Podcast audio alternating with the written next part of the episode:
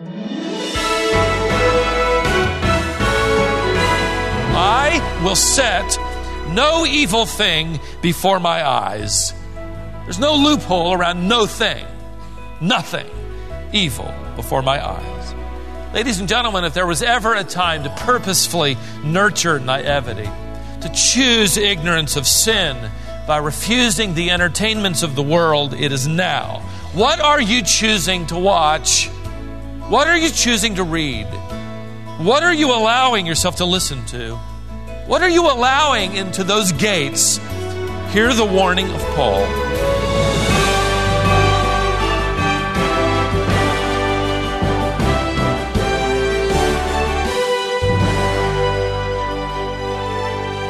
Welcome to Wisdom for the Heart with Stephen Davey.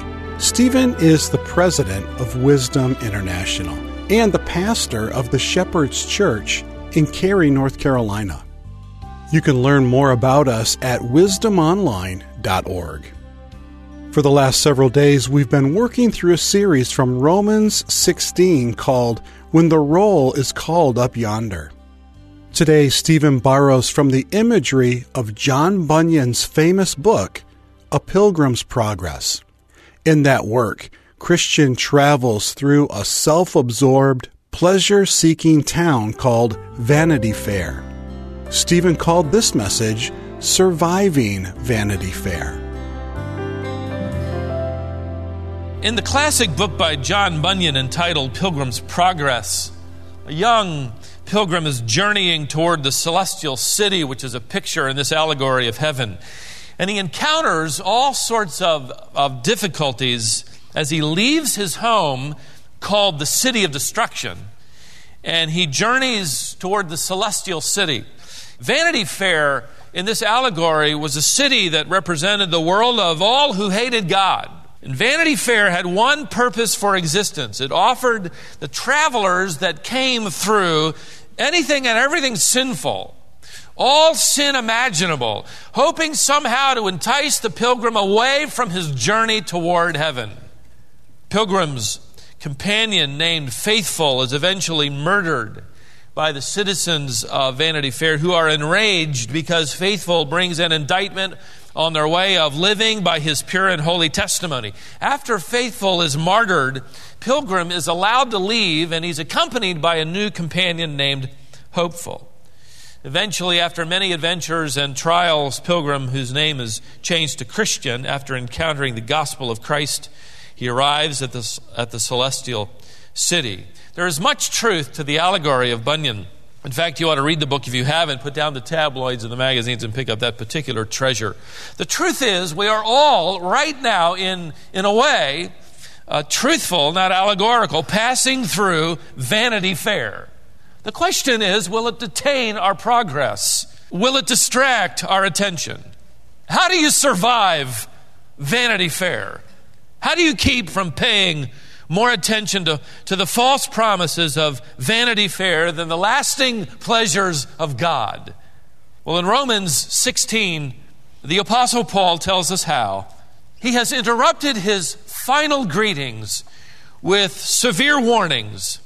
Paul is deeply concerned about the Christians in Rome not to be deceived by false teachers who offer the trinkets of health and wealth and self fulfillment, these teachers of a false religion where it is a religion of satisfaction in self and not the gospel of salvation from self.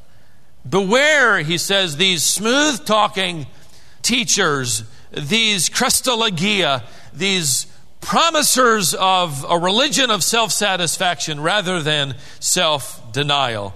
Like the false teachers, by the way, described in Jude, they are clouds that never deliver rain. They are fruit trees that never produce any nourishing fruit. Watch out for deceiving teachers. Now, secondly, Paul warns the believer to watch out for depraved culture. Notice, let's back up to verse 17 and get a running start again.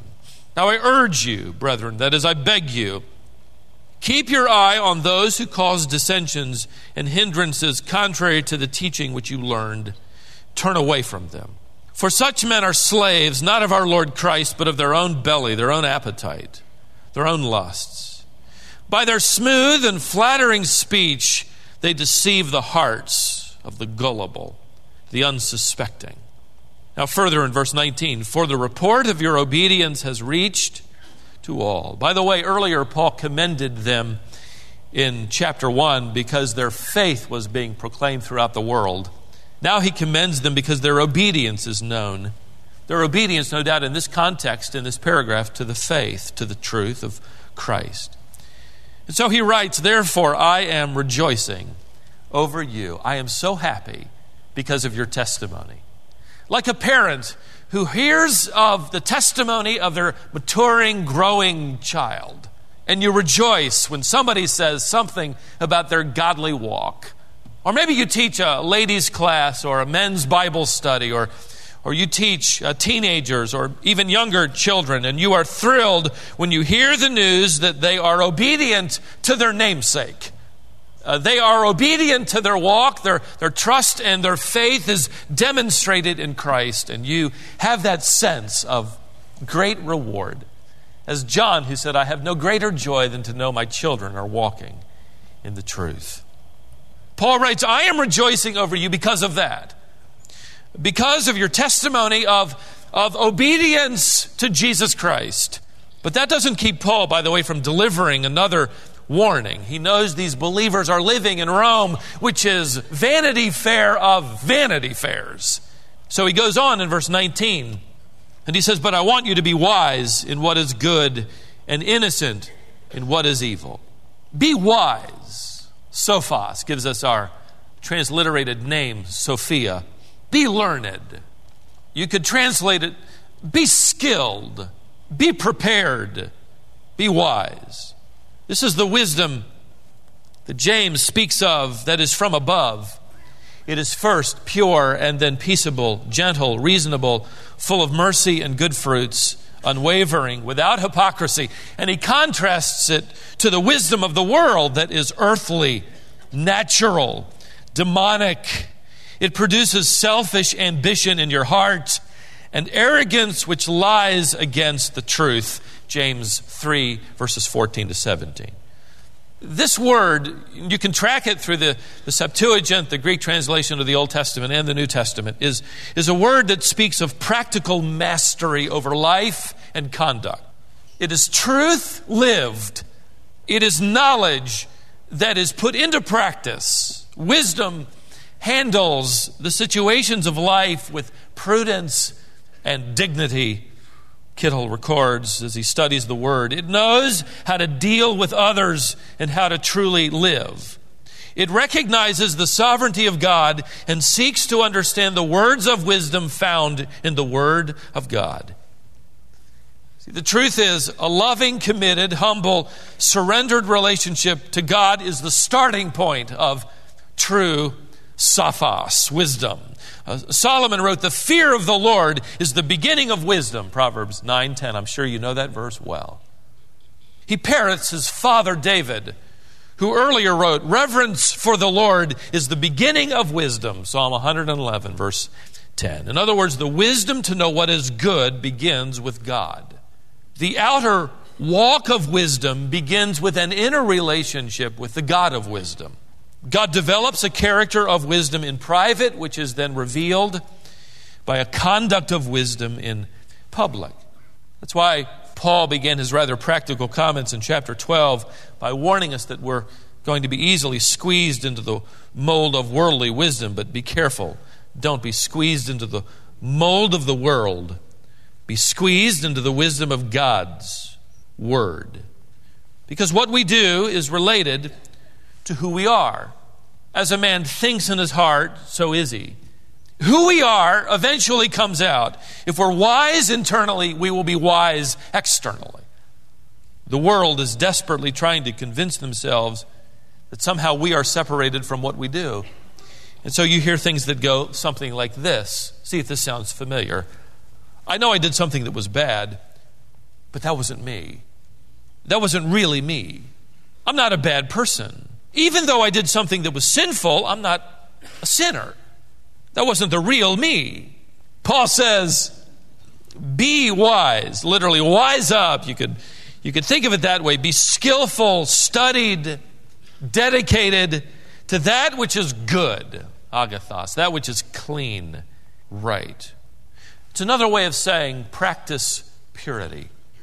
Practice purity in private, and you will practice purity in public. In fact, the more you practice purity in private, the more likely you will practice purity in public. What we do is, ladies and gentlemen, the real us. The wiser our decisions inwardly, the wiser our decisions will be outwardly. Now, Paul adds another phrase, which is fascinating that will help us survive Vanity Fair with godly passion and focused pursuit of the glory of God. Notice, I want you to be wise in what is good. Notice this I want you to be innocent in what is evil. Paul wrote the same idea to the Philippians in chapter 2, verse uh, 15, that you may prove yourselves to be innocent. Innocent. Children of God, above reproach in the midst of a crooked and perverse generation among whom you appear as lights in the world, holding fast the word of life. What a great picture of the believer, by the way.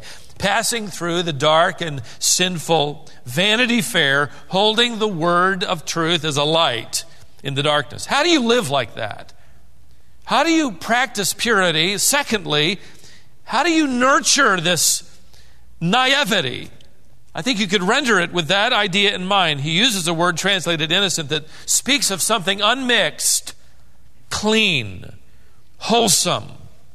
You could render it unaffected by evil. And the English word came to my mind as I studied the Greek text. Naive means marked by unaffected simplicity. It's a negative word to our culture, but it's a positive word in its English history. In fact, Webster defines naivety as, listen to this, deficient in worldly wisdom. Every Christian ought to be naive, then, in that sense. Literally, it means to be ignorant of stuff that the world knows a lot about. Surviving Vanity Fair with godly character and, and effective distinctiveness and, and the bright light of the gospel of Christ shining forth requires wising up to the good on one hand and inviting ignorance of evil on the other hand. Being wise in good things and being ignorant of evil things. You refuse to study the way of the world. You refuse to become acclimated to it. You refuse to watch it. You refuse to buy it. You refuse to read it. You refuse to play it or learn it or copy it or follow it or sing it. But when Paul wrote to these believers, they were living in what Seneca, the first century historian, called the cesspool of iniquity. Pagan historian called his own city, his own empire, the cesspool of iniquity. The immorality among the upper classes was nothing short of our own generation. Homosexuality, lesbianism, bisexuality, bestiality were all approved moral behaviors in Paul's day. In fact, when Paul wrote this letter to the Roman Christians, a heterosexual couple who might have lived in that capital city, who weren't versed or experienced in some other form of sexual behavior, would have been considered prudish and boring. Many of the Roman philosophers of Paul's day mocked monogamy. Add to that the fact that child prostitution proliferated in his generation most often girls who were abandoned by their parents who didn't want them. This was a day when drug addiction was epidemic. It was a day when life was cheap. In fact, in the time of Paul, the poorer classes of people had formed labor unions, not for better pay, not for better working conditions, but just so they would have the right to have a proper burial. Animals were more protected, and venerated in the days of Paul than humans, much like our own day today, were to destroy the egg of an eagle is to violate the law. But you can destroy a baby in a mother's womb and be protected by the law. It is no more difficult for us to follow this particular text than it was for the Roman believers. It was difficult for them to pursue purity and nurture naivety, just like it is today. We do, however, have something particularly dangerous added to our battle with evil that Rome, that Paul, could not have imagined. It's a wonderful tool in spreading the gospel and all kinds of wonderful information, but it is an assistant to evil like the world has never seen. We call it the World Wide Web. In many respects, it is aptly named a web. I recently read an article written by the Barna Research Group that was headlined Christians Believe Almost Anything They Read on the Internet. Barna has written a number of books from an evangelical perspective. Their study, released last November, seemed to show statistically a heightened gullibility among those who consider themselves Christians. As embarrassing as it was, a staggering 9 out of 10 evangelical Christians who responded to this study admitted to never checking into the source of information they read online. The Department of Internet Fraud reported that millions of dollars were stolen from overseas as a result of one single email scam. Perhaps you received the same email I received, several of them, in fact, where a rich person in another country is urgently in need of foreign bank accounts uh, where he can hide his riches from corrupt leaders that is legitimately his. And the victim is promised 10% of his wealth for helping house his money in their bank accounts. I remember talking in the office about it because several of us had gotten the email. And you would think, well, nobody believed it, nobody checked it out, right? Or everybody checked it out. No, in one year alone, this one email scam brought in $127.8 million from Americans who bought it. One Chicago based think tank said that it seemed that Christians have a case of alertness to the world, but not to the world wide web. One website reported printing a satirical article about manna appearing in Sinai again, which produced a 2,000% increase in traffic to their site as people began propagating this sign as one of the key end times phenomena. This year, what bothers me most, though, is the destruction that is occurring today in the lives of millions of believers caught in the web of internet pornography, improper chat rooms, voyeurism. The Justice Department last year estimated that 9 out of 10 young people between the ages of 8 and 16 have been exposed to pornography online which means that it's going to be more difficult now to nurture naivety, even from such a young age.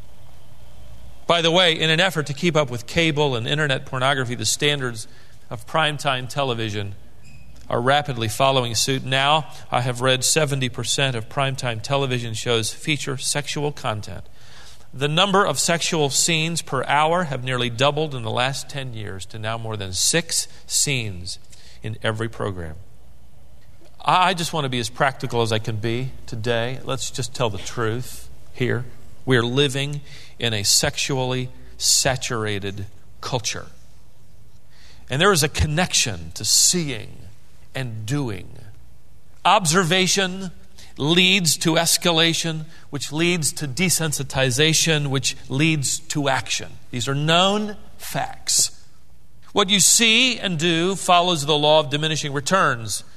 What you see demands that you see more. What you do demands that you do more next time in order to feel what you felt the first time. Sin is never satisfied with its past, it always wants more.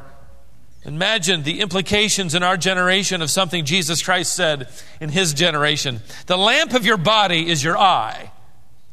When your eye is clean, your body is full of light. When it is bad or evil, your body is full of darkness. That's why David attempted to nip it in the bud at the very entry point into his life when he made that wonderful and holy commitment. He had to go back to time and time again, as you must and as I must. I, he wrote, will set no evil thing before my eyes. There's no loophole around no thing. I will set no thing, nothing evil before my eyes. Ladies and gentlemen, if there was ever a time to purposefully nurture naivety, to choose ignorance of sin by refusing the entertainments of the world, it is now. What are you choosing to watch? What are you choosing to read? What are you allowing yourself to listen to? What are you allowing in, into those gates? Hear the warning of Paul to his generation and to ours regarding the evil potential of our world. You cannot watch pornography on the internet or sexually immoral scenes on television or in the theater or bound in the lyrics of songs without choosing to pitch a tent a little closer to Vanity Fair.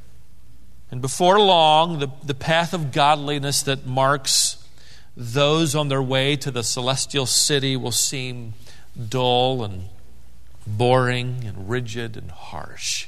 Why bother? Let's settle down. When in Rome, pitch our tents towards Sodom and Gomorrah. What we need today is a resurgence of passionate purity, a choice to go backward toward naivety.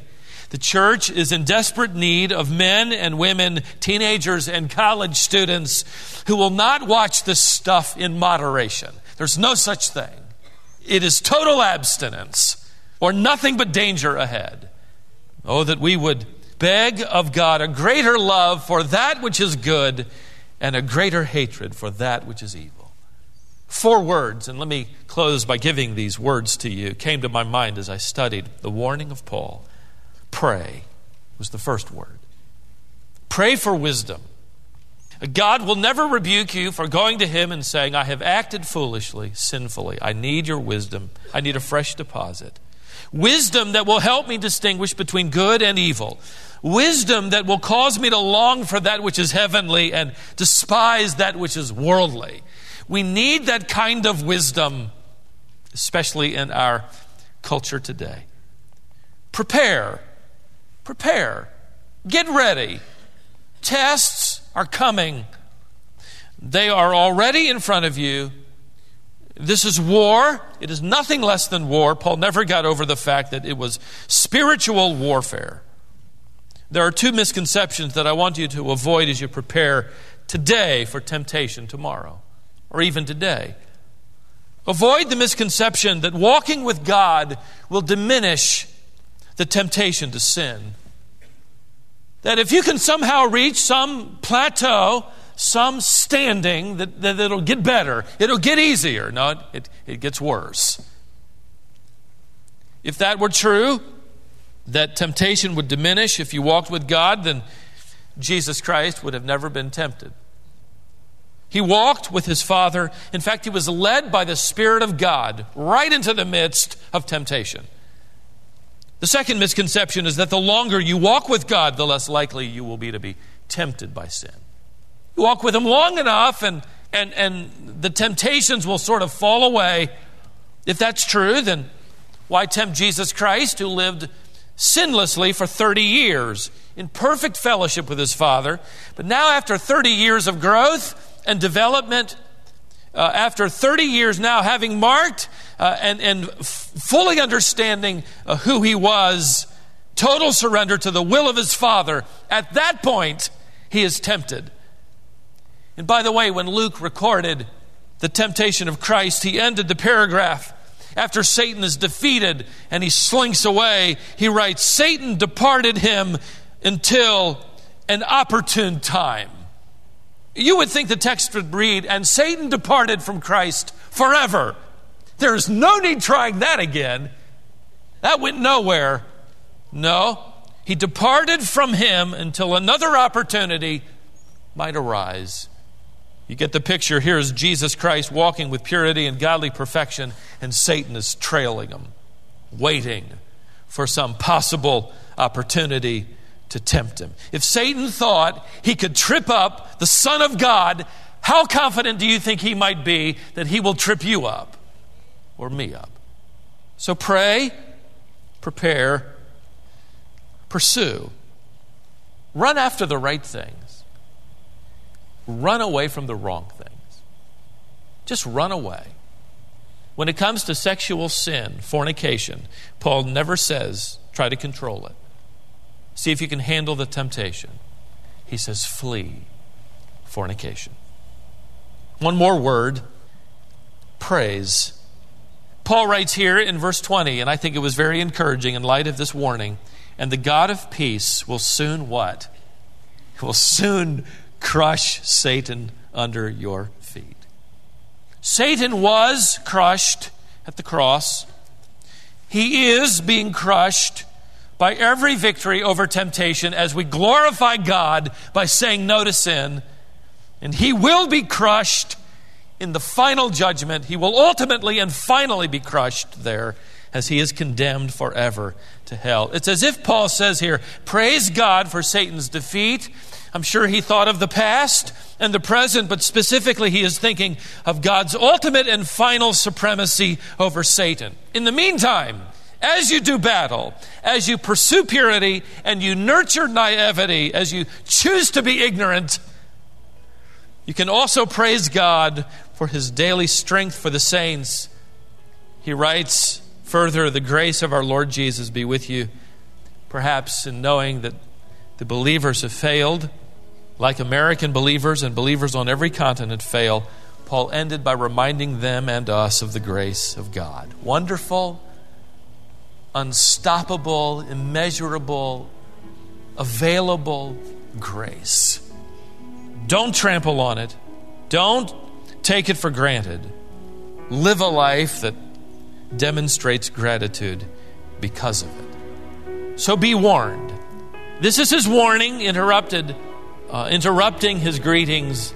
They're severe, they're strong, they are hard hitting, but they will rescue you and me if we will listen and obey. Let's both commit to, to God our need for forgiveness and pardon, but commit to His power and His grace for the temptations we will need to run from even today. And as we run, as we are in the process of running, let's praise God that one day, finally and ultimately, Satan will be crushed under our feet in final and eternal victory. And in the meantime, we praise Him for His daily grace.